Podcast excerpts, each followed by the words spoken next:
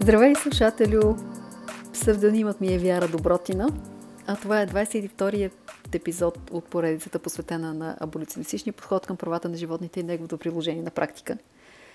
Подходът, чието автор е Гари Франсион, е единствената безкомпромисна морална веган философия, която дава рационално издържана и фактологично подплатена аргументация на идеята за веганизма като мърлен дълг. Вероятно забелязваш, че напоследък по-често правя подкасти и причината за това е, че си намерих звуков а, е, редактор. Това е моето по-малко дете, което е изключително талантливо а, в всичко, което е свързано с музика и, е далеч по-запознато с а, тънкостите на GarageBand. Аз преди сама използвах някаква една програма, която в момента обаче не върви под ам, новата операционна система на компютъра ми. И така или иначе, редактирането на записите винаги ми е отнемало най-много време, обаче сега си наех а, звуков редактор и това е добре за всички. Защото детето прави пари, аз си му плащам. А пък на мен ми се е посвободило малко време и имам повече възможност а, за внимание, което да отделям на обучението на другите, на собственото си обучение и така нататък. Да, сега да се върнем към основната тема на днешния разговор. Първо ще ти задам един въпрос. Дали си виждал шествията на Българския вегански съюз по Софийските улици?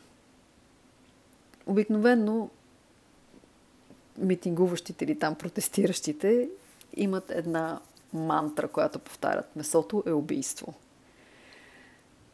За това ще си говорим днес. Защо бива избирано месото и каква е разликата? Ако не си ставал свидетел на подобни мероприятия в България, виждал ли си протестиращи, които нахлуват в ресторанти и магазини с плакати Месото убийство и крещящи това не е храна, това е смърт? Аз съм виждала.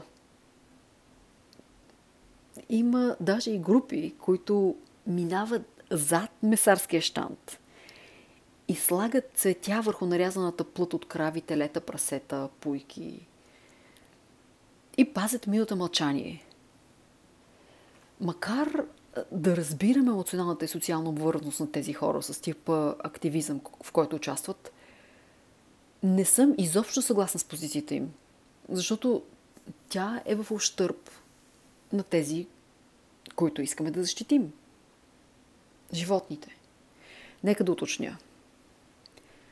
Давам си сметка, че подобни инициативи водят до непосредствено удовлетворение за участващите и ги карат да изпитват една такава другарска близост с, с съратниците си, защото тези хора са обединени от една и съща цел, организирали са се, подготвили са се, събрали с смелост да се изправят срещу традиционното мислене.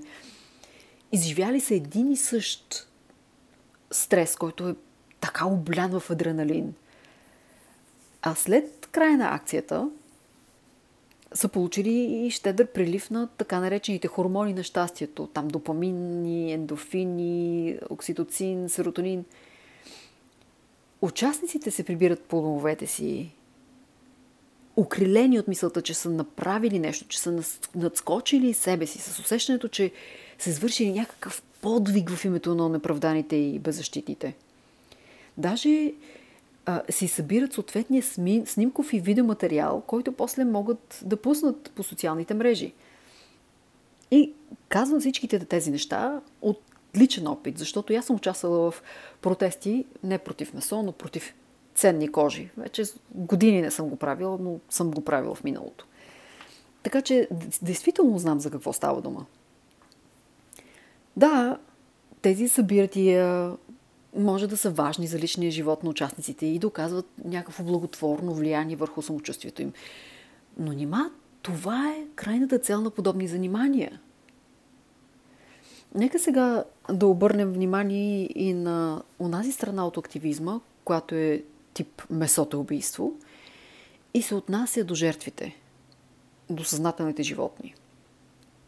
И по-конкретно, дали тези мероприятия изобщо допринасят за освобождаване на животните от статута им на собственост и за поставянето на край на употребата на животни като възобновяема суровина. Защото, нали, това е идеята. Както всеки друг вид еднопосочна кампания и тази против месото е не само непродуктивна, а е контрапродуктивна по отношение на правата на животните. По време на тези кампании се избира един единствен продукт, който е поставен в фокуса на активистските мероприятия.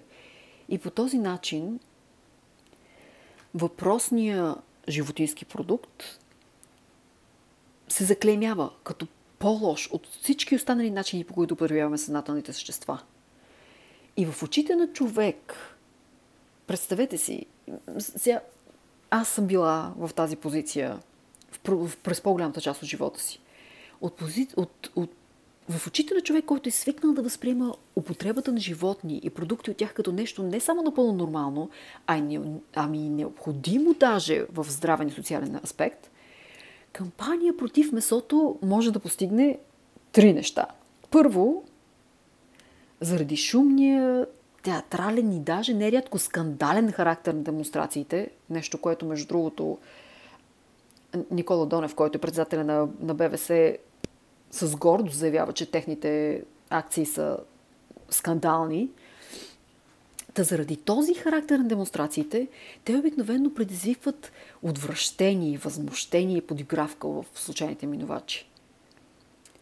Второ, ако успеят все пак да ангажират чувството за справедливост на минувачите, които могат да си позволят това финансово, те евентуално биха започнали да купуват биоживотински продукти от щастливи, свободни, хуманно експлуатирани и бивани животни. И трето, ако, ако се умее да заредят емоционално някой от минувачите, той би взел решение да спре консумацията на месо от всички или от определени животни, в общия случай бозайници. Какво означава това? Човека става вегетарианец или флексатарианец. Е, всякакви такива, някакви вариации на тема всеядно хранене. То, или по-скоро невеганство. Във всеки един от тези три случая, гледната точка на минувачите не претърпява никаква драстична промяна. Те продължават да виждат животните като възобновяема суровина, която можем да използваме както и когато си пожелаем. Стига, разбира се, да имаме дори минимална, напълно тривиална изгода от това. Но най-страшното е, че хората, станали неволни свидетели на активизъм срещу месото, продължават да използват животните вече с одобрението и поощрението на групи и личности, които се самоопределят като веган и правозащитни. И така и човечеството, и неговите безбройни жертви продължават да се давят в моралната помия, която ни позволява да си намираме оправдания за извършването на неописуеми зверства спрямо съзнателни същества, били те хора или не. И да, както казва Гари Фрасион, не е достатъчно, но е задължително да си веган, щом искаш да живееш без насилие. Защото или сме вегани, или участваме пряко, като извършители или съучастници в експлоатацията и в убийството на най-беззащитните, най-невинните, най-уязвимите, на най-унеправданите същества на Земята. Животните не човеци. Затова, слушатели, ако не си веган, стани веган. Наистина е лесно. Нужните ни хранителни вещества се набавят без каквито да било проблеми, когато човек приема необходимото му дневно количество калории, предимно от цели, минимално работени растителни продукти и единствената добавка, единствената добавка, която всеки веган трябва да приема целогодишно е витамин B12. Огромно разнообразие от ефтини, бързи или не чак толкова бързи рецепти има на howdoigovegan.com. Това е сайт на Гари Фрасион и там ще намериш отговори и на основни въпроси, които засягат теорията и практиката на веганизма напълно безплатно. Нито има реклами, нито се събират дарени, нито се продава каквото да е било.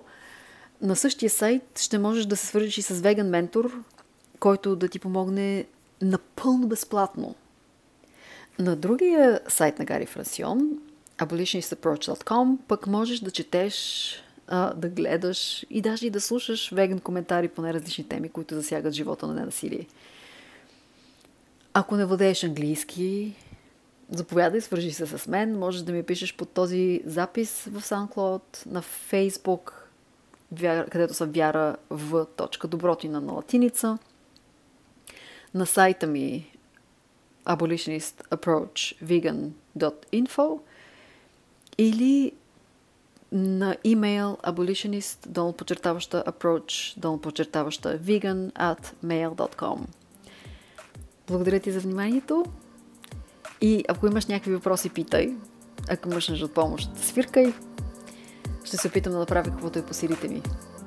Бъди здрав и остани щастлив. Скоро!